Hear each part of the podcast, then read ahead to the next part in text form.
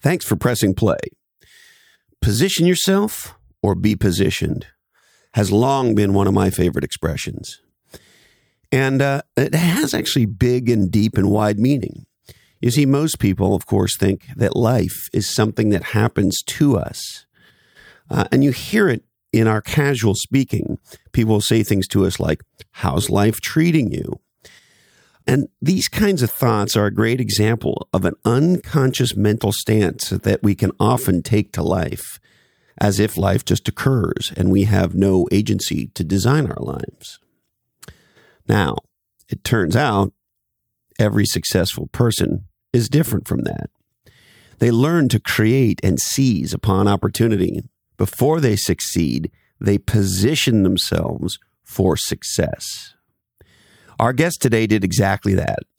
Carly Malatskey uh, hosts the She Leads podcast. It's the podcast network made by women for women, and she's had great success with She Leads. She's also a two time Stanford national soccer champion. Pretty extraordinary. And she started off her career as a new venture capital investor at the legendary Floodgate in Silicon Valley, founded by my friends Mike Maples and Ann Miura-Ko. On this episode, what you're about to experience is a real dialogue about how to seek out legendary mentors, surround yourself with legendary people, what it takes to win championships at the highest level, and how to start your career in a strong, powerful way, and much, much more. As well, you should know that I have worked on and off with Mike and Ann at Floodgate for years. You're listening to Christopher Lochhead Follow Your Different, and we are the Real Dialogue Business Oddcast for entrepreneurs, marketers, and category designers with a different mind. Now, my friends at Lomi are the makers of uh, one of the most legendary new appliances in a decade. You see, Lomi is the first smart home composter, and Lomi makes food waste a thing of the past. You know that uh, disgusting, uh, dripping bag of crap that you put in your garbage? Um, well, Lomi transforms your kitchen from a waste creating, environmental hurting dumpster into a magic dirt factory. You see, you put your food waste in Lomi, and a few hours later, it turns into this highly nutrient dense magic dirt compost. It really, it's kind of magic. Um, they won't tell me exactly how this technology works, but best I can tell, what Lomi does is uh, spin that um, food waste around and um, dehydrate it with heat. And I think there's mini sharks in there with lasers on their heads. Anyway, no matter how they do it, Lomi takes uh, food waste and turns it into the world's most magical dirt. Visit L O M I today. That's lomi.com today. Now, as Joey Ramone said, hey ho, let's go.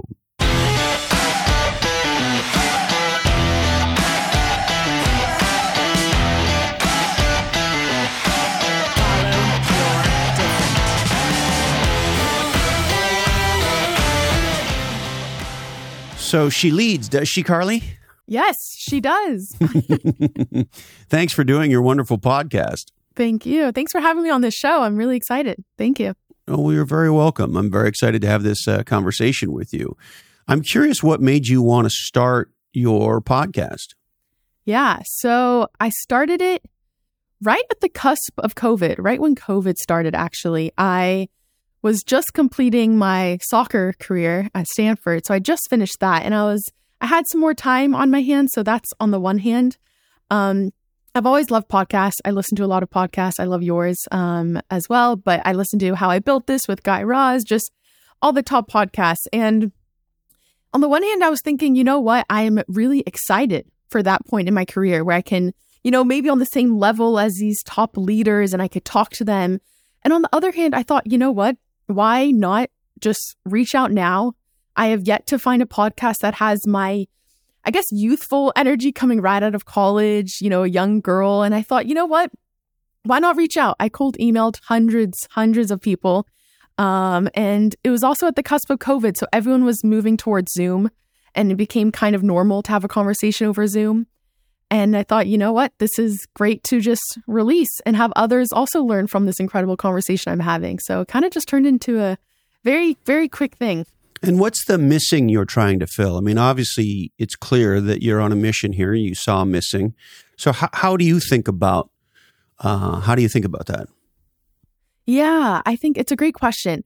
One one aspect of She Leads, as the name suggests, is I talk to incredible leaders, right? But they all happen to be female. And I could have easily done, you know, a regular podcast talking to everyone, but I thought why not highlight these incredible women from all different industries? So I talked to, you know, Olympians, founders, lawyers, the costume designer of Netflix shows I even talked to. And I thought, why not have this aspect where these women are also talking to someone like me and thinking of, you know, how they started their career. What were their first steps? How were they thinking through their career? And I think that's missing of this have having these like authentic, genuine conversations from this early on perspective that I really wanted to tap into that I had yet to find. Fascinating.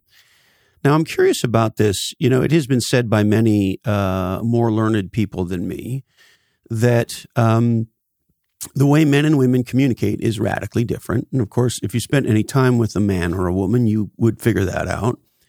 And the best description I've ever heard of it, and I don't know who said it originally, so this is not my idea. And I recently saw uh, Jane Fonda say this in a uh, an interview, and it sort of reminded me of this, which is, and it's been true in my personal experience, which is men have what are called shoulder to shoulder experiences.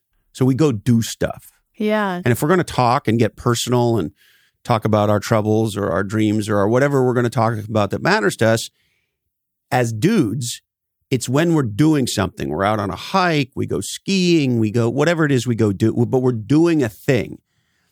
And then it's been said that women, instead of shoulder to shoulder, of course, have face to face. And so uh, I'm curious what you think it makes it unique, other than maybe the obvious, when two women are having a conversation as opposed to uh, a man and a woman or two men. Yeah. You know, Chris, I think I saw the exact same video that Jane Fonda was talking about. And it's a great question. And it's something that I didn't tap into before starting She Leads at all. But I think I think for women, it's it's much more natural to sit across from someone and really just sit for hours talking, talking about their feelings, talking about their day, talking about what happened to them last week, um, what's going to happen, what they're anxious about, just naturally talking about their feelings. And as you said, I think boys, on the other hand, men, it's more natural to to almost use the outside environment as a distraction and say like, no, we're not actually talking about our feelings, but we're playing golf, or we're we're doing some activity. And I think that's actually a really great attribute for women to take into with She Leads, particularly because I just want to have it's an honest conversation. I want to talk about you know, what challenges did you have in college that got you to where you are today? Or how do you think of, you know, being a being a mother and having to go into work every day or moving, you know, with a 7-month-old child and moving to remote work. So there's so many different attributes that I think it seems more natural for women, but it's an interesting question. I think it even's more scientific. I don't know. I think it goes back to more biology standpoint but it is fascinating and i think i think that is there. I can see it even with my sisters. I have two older sisters my mom. We can th- sit for hours talking so it's interesting. And do you have brothers? I don't. I only have sisters. And uh, i'm assuming you have a father. I do. Yes. Does he talk? It's a good question. Yes he does talk um, but i would say as a household with four girls and one dad it's you can imagine it's more the chaos is coming from the the girls and just the screaming and he's just sitting there and when he talks we're we're very much listening oh okay what does my dad have to say? So it's a it's a fun it's fun household to be in for sure. Sure sounds like it.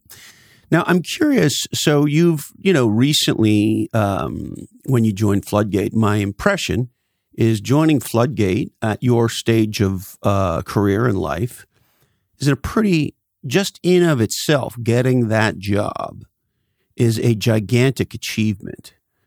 So, what does it feel like to be you, a fairly recent graduate with this wonderful podcast and all the other things that you do? I want to talk about your soccer at some point too. But now uh, you are uh, working with some of the greatest venture capitalists in the history of Silicon Valley, plus or minus right out of school. So uh, tell me about that a little bit. Yeah. So, first, I have to say, I am incredibly, incredibly grateful to be at Floodgate. And I think you hit the nail on the head. They are the most incredible people.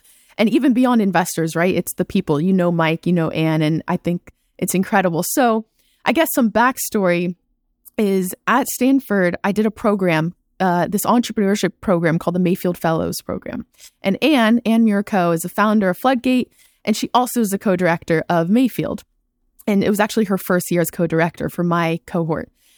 And so, you know, I did that, one of the highlights of my Stanford experience for sure. And then graduated, ended up actually moving to Tel Aviv, Israel, lived there for two years. But with Anne, I always maintained that relationship. She was always someone that I, she's the perfect definition of just such a badass leader, like the perfect she leads, she leader. And so I always kept in touch with her. And we connected over coffee and caught up. And then, you know, she brought it up to me and said, Look, we at Floodgate, we have, you know, a bunch of exciting things ahead and interested to see, you know, where you're where you're headed and what you have in mind. For me, I've always, whether it's been, you know, taught by mentors or at least told, but I always am optimizing for the people. Like I always want to follow the people.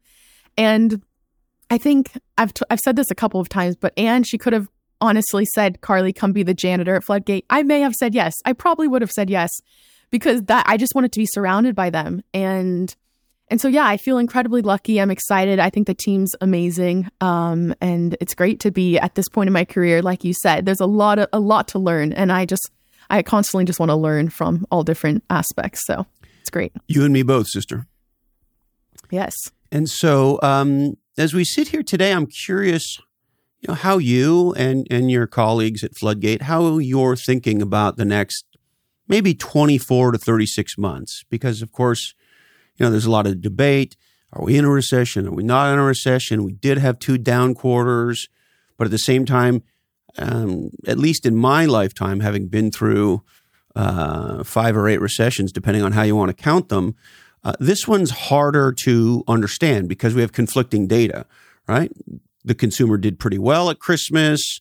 Uh, corporate spending's not fallen off a cliff, although it looks like it's down. But so there's all these different conflicting uh, reports about the economy. So who knows what's going to happen? But we are in a strange time as it relates to predicting how the next little uh, bit's going to go. And I'm curious, what what what does your crystal ball tell you? yeah, no, it's a great question, and I think a couple of things. One, so Floodgate is very early on, pre seed, seed stage. We invest almost too early in companies, we like to say. And in many ways, and I think I heard Anne talking about this a couple of days ago, but in a way, when the market is doing well and it's exciting and you know what's going to happen, there's a lot of noise, especially for an early founder. So oftentimes you get excited by it, you have money coming in and and you're not focusing on what's truly matters. Whereas now we all see it as like, this is the perfect time to start a company. You know, go out there, testing, experimenting, because there's no noise. And even more so, you, you do much better when you have restraints, right? You, you are forced to be creative. So I think those attributes are, are very key and special to have as a very early entrepreneur because you're tested and you're, you're doing what matters. And then from there, we get really excited because we can tell, okay, they have a good head on their shoulders. They're approaching this right. They have a real passion for this.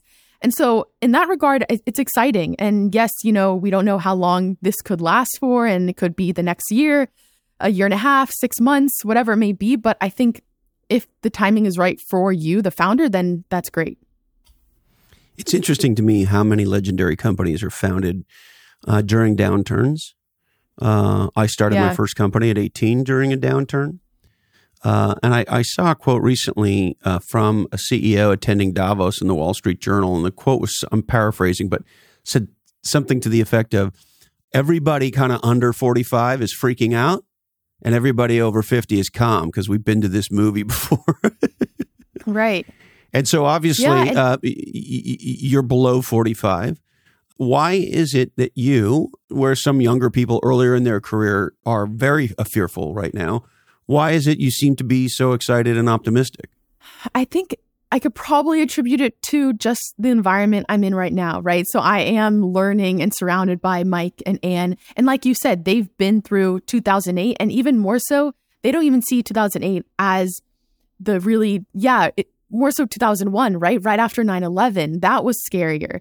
And I wasn't there. I was three years old. So, so I don't personally know. But what I could say is when I do think about others my age and in this time, I think it all goes towards that uncertainty. Uncertainty is scary naturally. And so when people don't know what the future holds, you start to plant in your head all of the the worst that can come. So I think that naturally like comes into the young generation, their mind, especially, you know, starting their career, early professionals, also starting in COVID times, like remote offices versus in person. So there's so many uncertainties that come and it hasn't really stopped since COVID in a sense. So I think that's probably why. But for me personally, I just feel lucky at Floodgate, and I and I can kind of get a sense. Okay, I'll trust these people who have been through it and who've experienced it, and can kind of give me that certainty for the future. Yes, that's interesting because uh, my dear friend and our most uh, regularly occurring guest, Dushka Zapata, she said something to me quite a while ago. Now we were talking about. I think we were talking about like having your heart broken and having tragedy when you're younger in life. And she made the comment that it, it she thinks it's a lot harder for younger people because of what you just said, Carly. Because when you're younger and you have, you know, you lose your first significant other, boyfriend, girlfriend, whatever, you get yeah. fired from your first job, you deal with your first recession, you whatever the thing is, right? Whatever the challenge is, your first grandparent you, you lose, your first parent that you, you know, et cetera, et cetera, et cetera. These are all things that happen to all of us. But Dushka's point was when you're young, you don't have a point of reference. So, yeah, you know, the famous, I think it was Churchill who said, or maybe Socrates or Lincoln, or maybe it was Chat GPT, but somebody said, This too shall pass. right. I think it was uh, Churchill. But anyway, and when you're your age versus my age, you don't have a context. You might know it intellectually. I mean, you're not a dumb person, but the life experience thing matters. And so, right. what's it like for you as a native digital working with uh, the leaders of the firm, Mike and Ann, who are clearly native analogs? Yeah, I think I think that's actually what Mike and Anne do really well. Is they they're very inclusive in their work. They they're very intentional about who they're bringing on to the team, right? So we have, you know, a lot of us are recent Stanford grads or recent graduates of college, and so we can bring that perspective, right? So when we have, you know, new young companies come in about consumer apps and social apps and things like that, in their mind they're like, is this good? Is this exciting? Is this sexy? What what's going on? And so me and the other, you know, associates and investors on the team, we could be like, oh, this this could be something, or I could see this being used across a wide mass. So I think that's kind of where our digital, like you said, that perspective can come into it and bring this like youthful energy of what's what could be coming. Because especially what I'll add is at Floodgate, especially being so early stage, we have to think about the future. We have to think about five years from now, 10 years from now, rather than what's going to happen in a year. And because of that, we can actually add this perspective of saying, you know, the kids right now are using it, right? TikTok has this trend going on. And, and so we see that and can provide that um, different perspective that probably doesn't come naturally. Absolutely. And sort of the big aha here that is hiding in plain sight, of course, is that you are a first generation native digital. Right meaning your primary experience is digital first. You've grown up on the internet. And um, Mike and Anne, although Anne's considerably younger and better looking than Mike, but and of course myself, and really anybody who's over the age of 35, 40 is um, are the last native analogs to live. Right. And I think most people don't understand. I think a lot of people think this is a normal generational thing. Oh, you guys like different music than we like, and you guys have different words than we have, and all the normal, you know, if you look at if you look at our generation's relationship with the baby boomers, right? Gen Gen X, Yeah. which is what Mike and Ann and I are, versus our parents' baby boomers, we weren't that different. We really weren't. Yeah. We really weren't. We, yeah, yeah, we like different music. We had different fashion and different words and whatever, whatever, whatever. But fundamentally, we weren't different. And human beings haven't changed meaningfully like they just changed probably since we moved from hunter gatherers to farmers or maybe the Industrial Revolution. Insofar as your life experience is radically different than mine. And so, Right. One of the things I think that is troubling for native analogs is they don't know how to deal with this world and they're intimidated by it. It's whenever we have the native analog to native digital discussion, native analogs get angry. They get upset. They think it's ageism or something like this. But for native digitals, they're like, yeah, no kidding. Right? Because you know you're Yeah. different than your parents. Yeah. It's interesting though, Chris. Let me ask you this because right now I also see right the shift with with everything from a basis of a human connection. Now you have dating apps and it's becoming more normal to meet on a dating app rather than in person. And there's so many different aspects that have shifted. But in a way, I almost want to go back to those analog times where it's more, you know, true connections rather than, you know, social media and it's purely just a feed of comparisons and it's affecting our mental health in tremendous ways. Like I see a lot of the negative too, in a sense. And so when you see it, I can I can understand that skepticism, but in a way, maybe there is skepticism that should be there and there's truth to it. I don't know. Do you see that as well? Like, do you see the negatives of it from a like how it's affecting us as a society as well, or is it purely should be a positive thing? So I'm not advocating or promoting this. I'm observing it as what's happening. Yeah. So if you, me, Mike, and Ann go out to dinner, how long will it be before you touch your phone? Yeah. I'm particularly good. no, but I, I agree though. It's You'll probably touch it problem. I- before I, will touch mine. yeah, I'm sure, probably. Right. So so that's the thing. Uh, What's the primary way in which you communicate with your uh, friends? Over WhatsApp, text, FaceTime, maybe. Yeah. when you talk to your friends and you want to get together in the analog world, uh, what do you say? Let's meet up at Tuesday at 10 a.m. at this place and hope you're there. well, that, that's what I would say. But do you ever use Yeah. the term uh, IRL in the real in the real life? Oh, I see. No, not really. But yes, I, I know You what understand. you mean. It's more Yeah. these, all the acronyms and yeah, exactly. And if you were to visit my home and you got you got here, and, and let's say you pulled into the driveway, how would you let me know you're here? I would text you and call you. Okay. So that's that's a very good example because the Yeah. doorbell or knock on the door is an analog solution to the problem called I'm here and I want to let you know. And that's been the solution for a very, very long time. Right. But you would text me and you'd probably write one word here. Exactly. And so the difference between you and me is that in many situations, not all, your default will be digital first. Yeah. And that's Very just the difference. So I'm not saying it's good, bad, or indifferent. I'm just saying that's what's happening. Now, to your point, we're still human beings. Right. And even though we're doing this over the internet, which is fantastic, I love it. It's great. Yeah. There's part of me that would still prefer that we did this in person. right. Yeah. Yeah. But probably No, not part of you. No, I, I agree. I, I for sure in person. But then again, I'm thinking like, wow, it's actually amazing that I could talk to people on my podcast with you where, you know, they could be on the other side of the world. They could be in New York. They could be anywhere.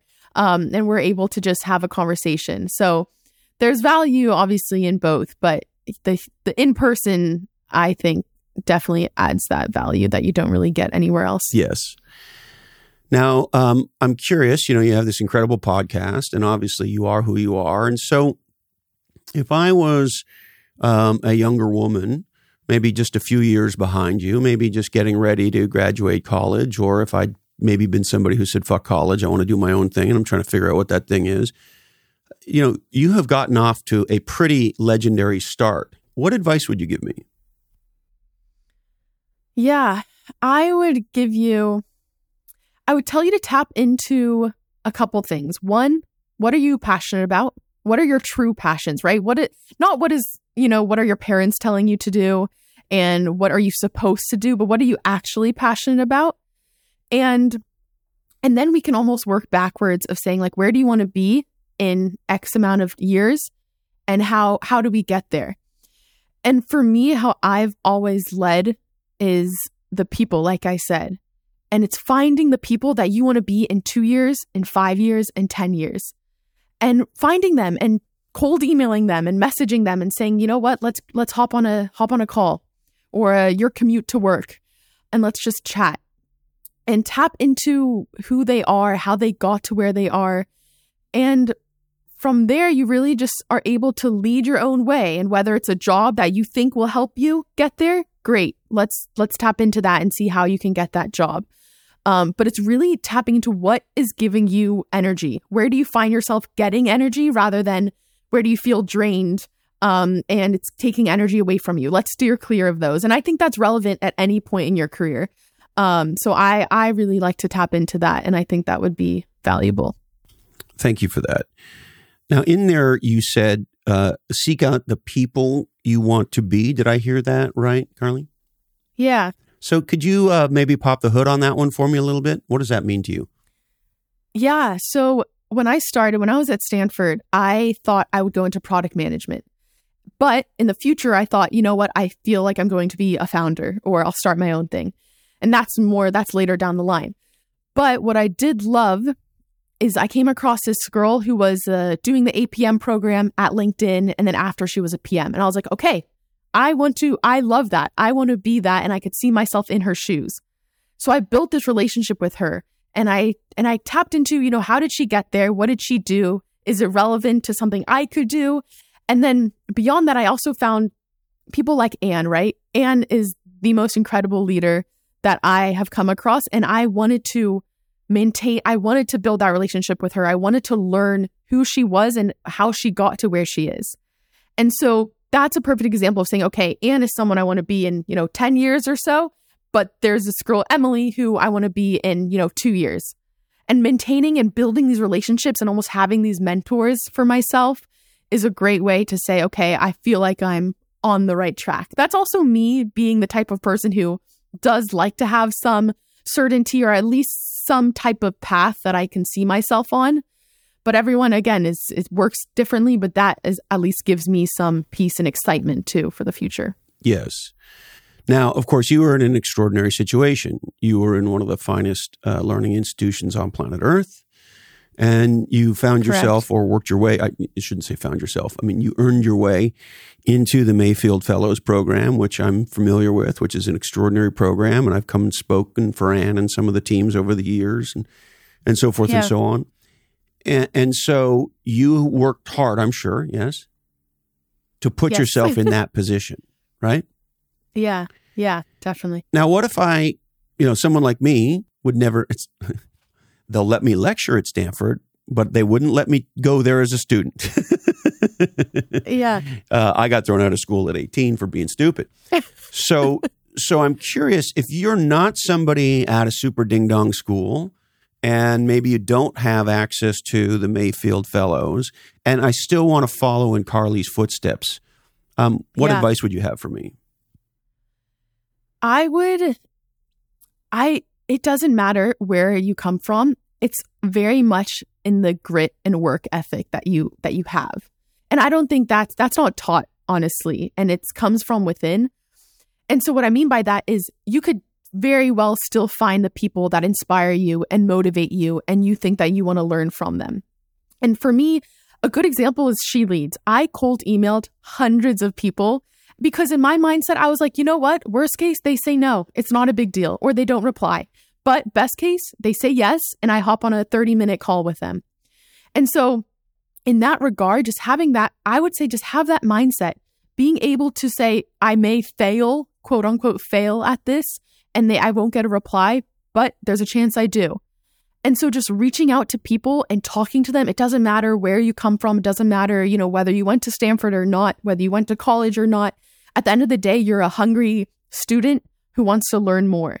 And I can, and you'd be surprised that a lot of people are actually excited and willing and happy to help and just give words of wisdom. And for them, it's their drive to work, right? And they're just talking about themselves and they're providing this, you know, words of wisdom that they don't even realize is wisdom, but oftentimes it is. Mm.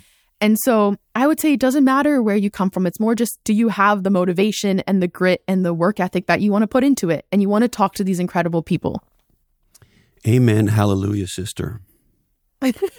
now I'm curious. Yes. So I'm somebody who, Carly, one of my primary motivations in life is what you might think of as throwing down a rope you know, insofar as uh, one of my favorite expressions is if you're lucky enough to make it to the top of a mountain, throw down a fucking rope. And right. so I'm somebody who didn't go to Stanford and got thrown out of school. I didn't graduate high school. And a lot of people, to what you just said, that's what I did. Uh, there was no email back then. There was this thing called the white pages and the yellow pages. Yep. that was the internet. Um, but the principle is exactly the same. And I found what you found, which was there was a lot of kindness out there from experienced people who would throw down that rope. Yeah. So here's my question to you. I'm somebody who's deeply committed when I find a high potential younger person that I want to do everything I can to throw down that rope and help pull. And so, what advice would you give me and any other native analogs who want to be the most legendary uh, rope thrower to you and your uh, co- colleagues that are in, in your stage of career and life. Yeah, I love that. And wow, the the ones that are willing to throw a rope, those are that's amazing. Those are the best. So I appreciate that. For you, I would say again replying to those cold emails or just being willing to respond and the answer could be a no, but even a response saying, "You know what? This this timing is is hard. It's a hectic month.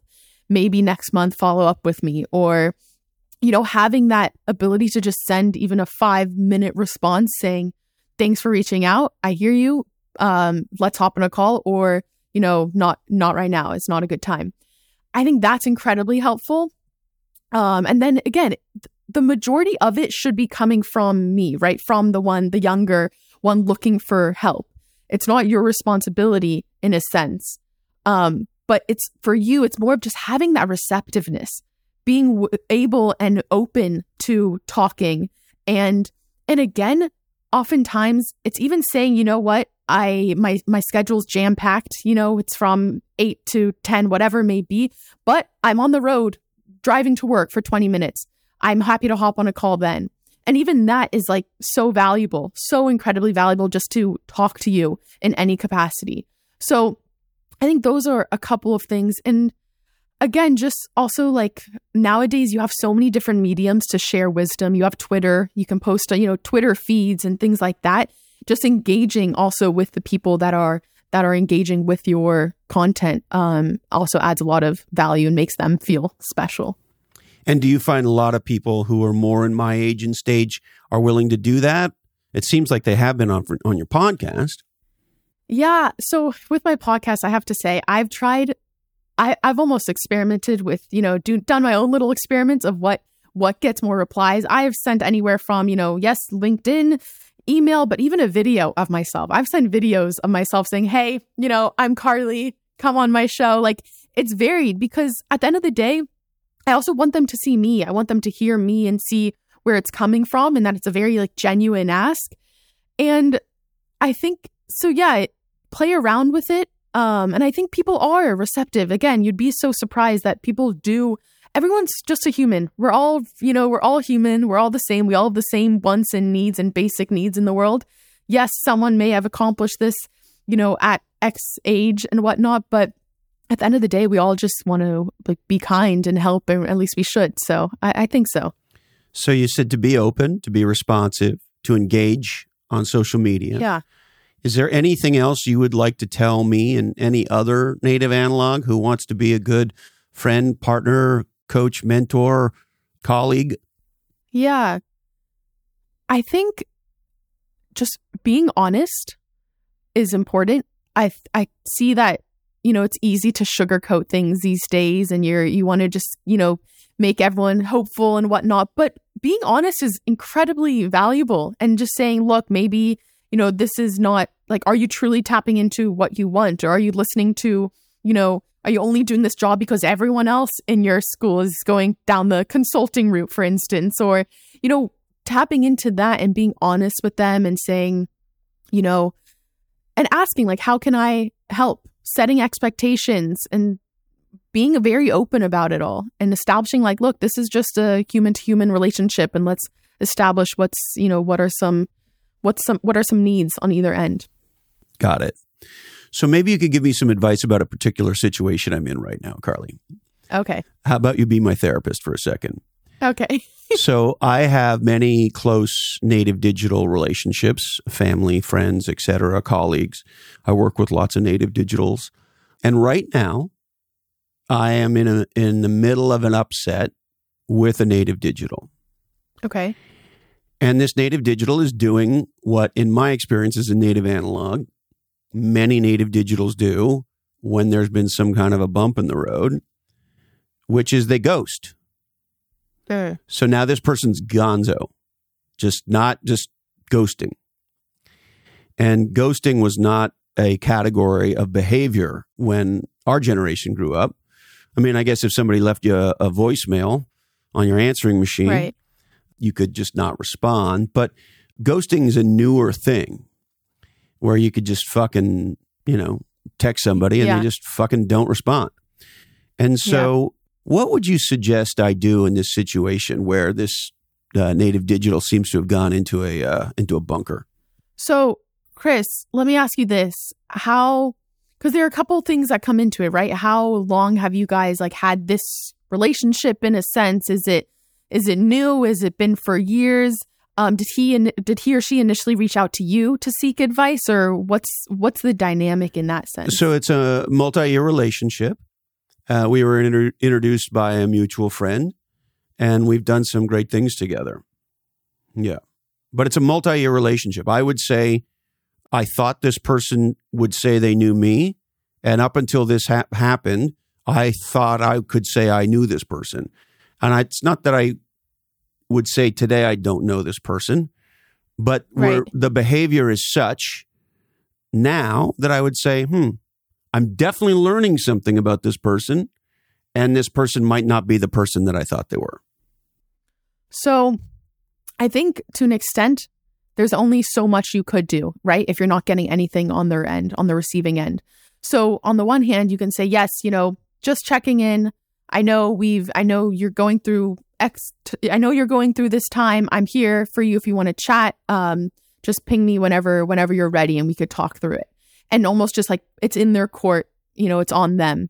On the one hand, though, if you really, you know, whether it's a concern for them or something, again, you have mutual friends. So it could be something where you're like, hey, have you talked to have you talked to him recently? Um, just wanted to get a sense of if it's something that, you know, he's kind of he's doing okay, but he just needs a quiet time and doesn't need anyone in his corner, right? And is just on focus mode versus, you know, is he talking to to them, but more it's like this is something where our relationship right now just needs to take take a break. So essentially, send them a text, say you'd love to talk, and if they don't respond, fuck it and wait. Yeah, because look, at the end of the day, you can't force it. You can't push them to talk in a sense, right? Like they have to be also, you don't even want to talk with someone who's not even in that mental space to take it. You know, they may not be in that mental space to be like, okay, I'm ready to just like have advice or anything thrown at me and I just need this time. So, in a sense, yeah, there may be that value add to just say, look, he knows you're there for him or her and and almost just like putting it in their court when they're ready, they'll reach out. And then again, yeah, reaching out to maybe a mutual connection and say, like, just checking in that everything's okay. Okay, well, that's essentially exactly what I've done. Um, the thing Yeah. that I think is hard, uh, you know, I can't speak for all native digitals or native analogs, But I think the thing that's hard for me on this is we grew up in a world where you couldn't necessarily ghost people.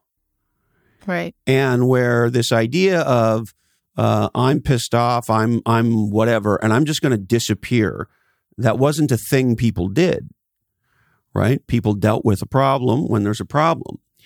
And one of the things in a business context, of course, is legendary founders, legendary CEOs, legendary executives of any type. When there's a problem, they get the fuck on it. And Yeah. this behavior, and I use this as an example. Of course, I've seen it many times before. This avoidance behavior, this this radical fear of confrontation, um, of discussion about anything that isn't, uh, you know, moonlight and canoes, is a different thing.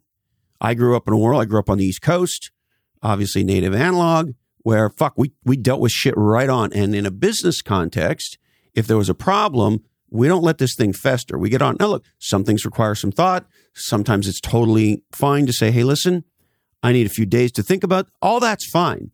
But what is Yeah. strange, I think, for most native analogs, is a full-on ghost. Yeah.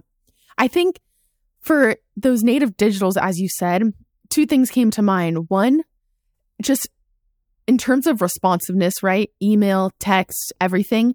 There's so much noise that we have these days from every which way, right? From notifications from every application on your phone, from text messages, from emails.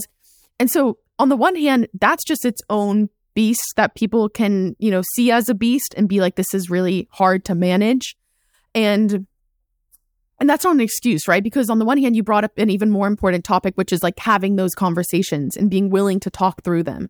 That's something else. That's something where i agree our generation it's something that is not natural and confronting and talking through it and and almost getting past the the uncomfortable point. You can have that. There's a there's a barrier i feel like that people we can talk about it but it gets very valuable past the barrier. And that's what's really hard to talk through. And so I agree. I think maybe it's the setting, maybe it has to be in person where you don't, you know, there's not really an escape. Nowadays, you have escapes when it's online. You have, oh, my Wi Fi is out, or, you know, there's a lot of uh, quote unquote escapes that you can have. But I agree with you. I think there is something to it where, where the going gets tough and shit hits the fan. It's how do you deal with that? And can you approach it head on? And I think it's a, yeah, it's an attribute that not a lot of people can easily have. It's learn. You can learn it though. I think it's something that you can learn. It's just, it's not natural. Yeah, I think a general. It's a. This is a mass generalization, but in general, a failure of my generation with bringing up your generation is is is creating this environment where so many young people today seem to be so radically adverse to anything remotely Yeah. near conflict.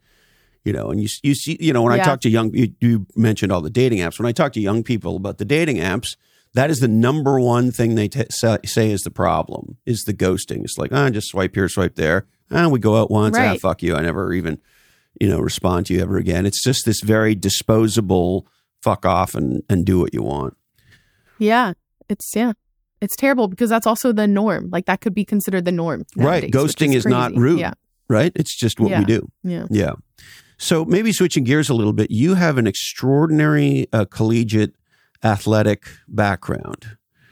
So uh, ma- maybe tell me a little bit about uh, you as an athlete.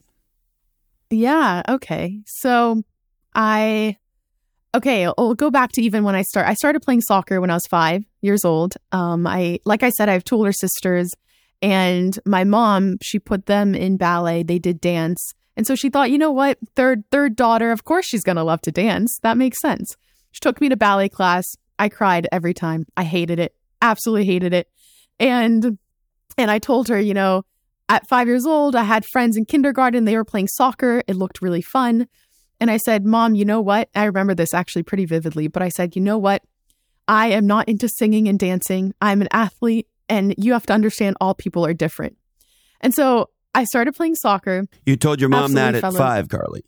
Yeah. Yeah. I remember it too. I was standing by the I was standing by the tea the kettle. She was making some tea and yes, I I said that. And so ever since then I easily fell in love with this game. I played from 5 years old and in high school, you know, you start getting recruited by colleges at 14 or so. You have 200 coaches on the sidelines watching your games.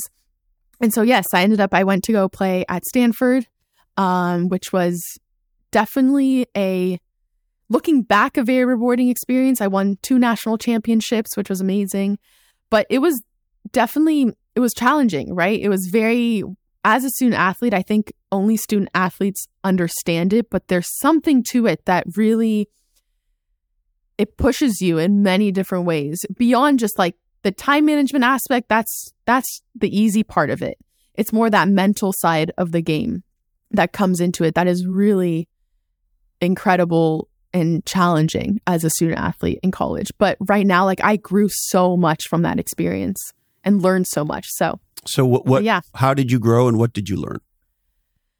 Yeah. So when you're a student athlete, it's very common to equate your worth as a human with your worth as a player. And as a player, meaning like how many minutes you get. So I can only talk specifically about soccer, right? But the minutes you get on the field is very much okay, this is how I'm doing as a player. And I used to think early on in my in in my Stanford career, okay, I didn't I only got, you know, 5 minutes in this game. I as Carly as a human am failing. And only later on did I realize okay, that's, you know, that's not true. This is a game and I can separate the two, but it's very challenging to separate it when for most of your life, literally from 5 years old to 22 years old, you played this game every single day for hours on end. And so it becomes your identity. And a key thing I learned was that I can't rely on anyone else to give me confidence and to to almost give me that worth. It only comes from within.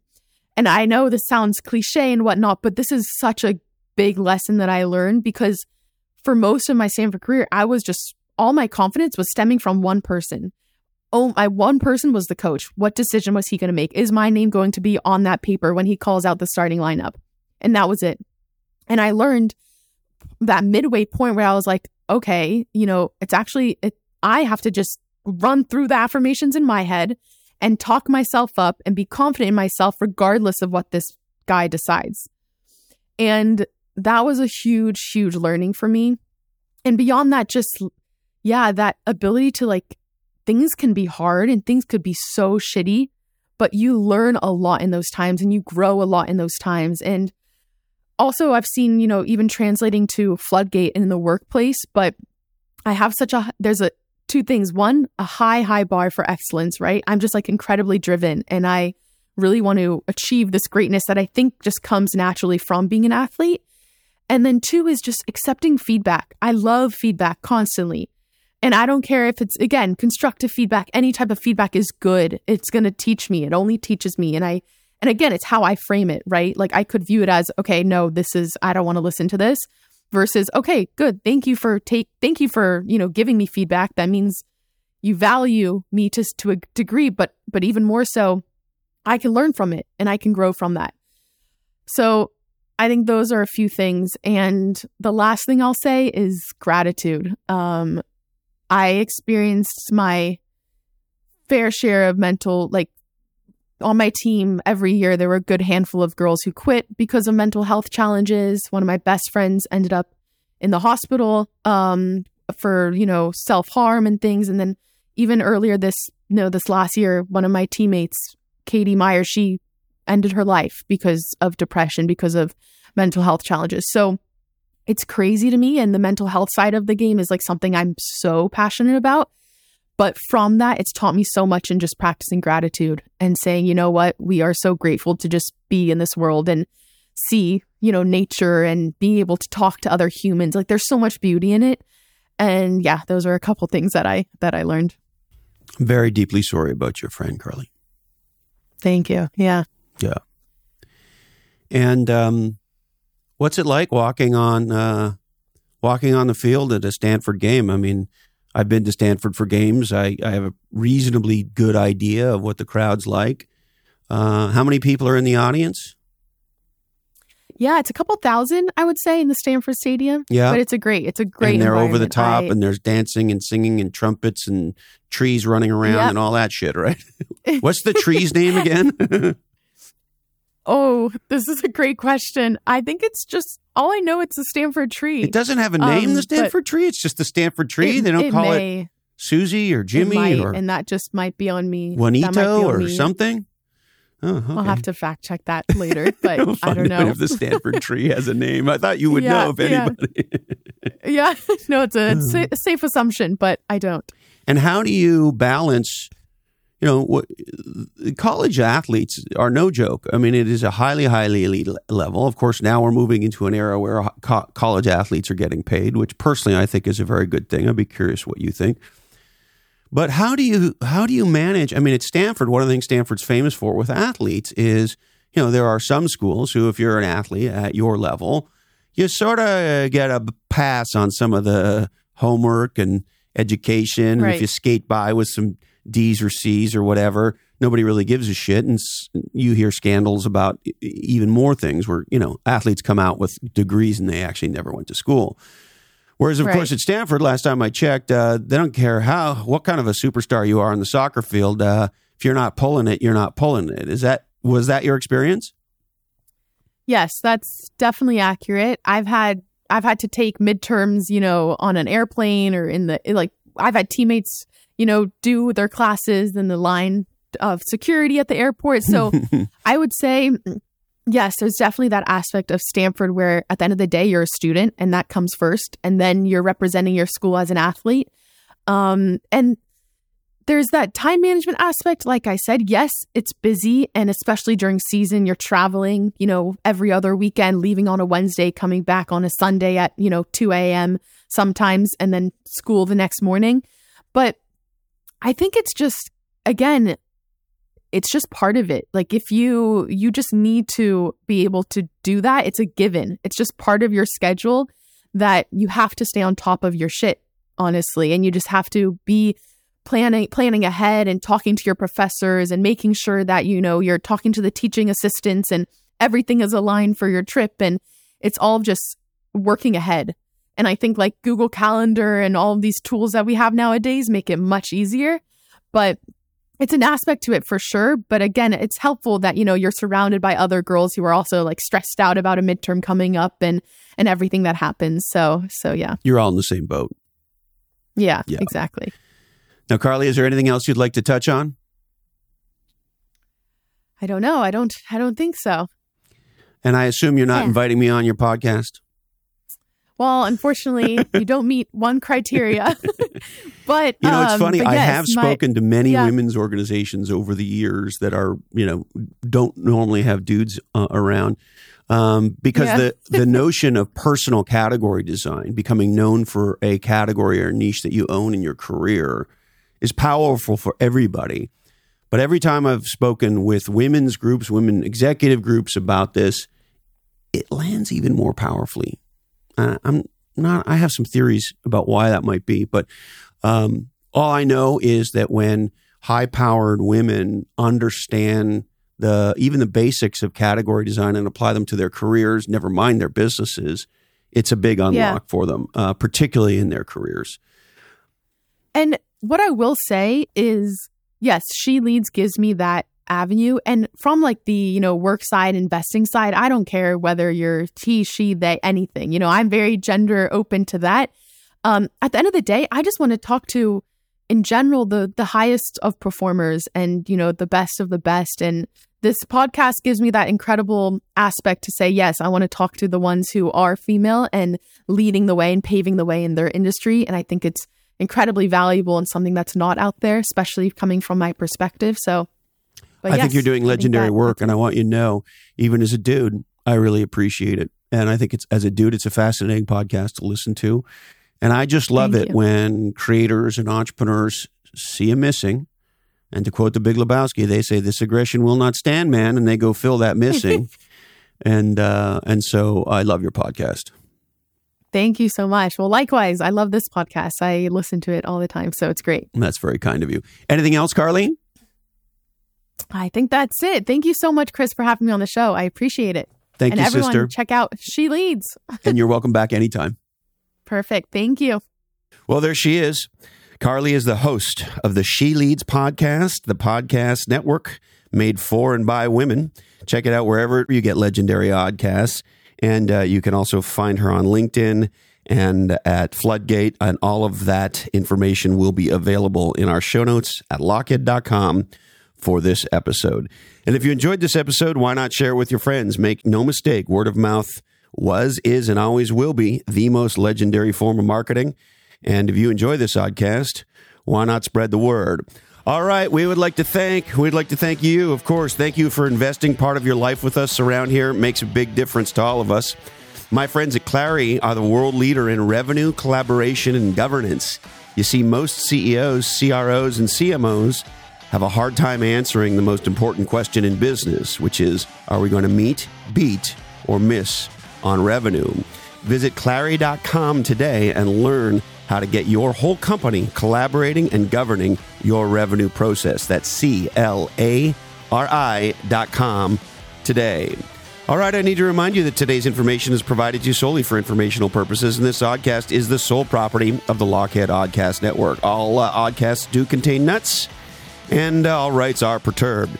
This oddcast may contain forward looking statements that involve risks, uncertainties, and insum- insu- assumptions. All statements other than statements of historical fact could be deemed forward looking statements, including any projections, non obvious thinking, and radically different ideas.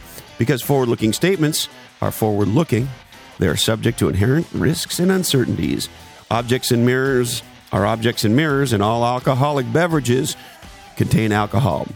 And as uh, Anne Frank said, life is either a daring adventure or it is nothing. We are produced and edited by the greatest of all time, Jason DeFilippo. Check out his podcast. It's one of my top five. It's called Grumpy Old Geeks, wherever you get legendary oddcasts. Sarah Knox and Jamie J do legendary technical execution around here, and they build Lochhead.com. Show notes by GM Simon. The Bobus brothers, uh, EX and RJ, do our web development. Cedric Biros does our graphic and web design. And our law firm is Whedon Jack, and our accounts are three balance sheets to the wind. Eddie Van Halen was right. Listen to KD Lang. Uh, it's okay. You can go ahead, uh, go to Amazon.com and pick up your copy of the Category Design Toolkit today. Thank you, Candy Dandy. She keeps all the trains running on time. Love you, Mom and Dad. And hey, Colin, this oddcast really ties the room together, doesn't it? Today, our deepest apologies go out to Andrew Tate. Sorry, Tate. We just ran out of time for you. That's it, my friends. Please stay safe, stay legendary, and until we're together again, follow your different.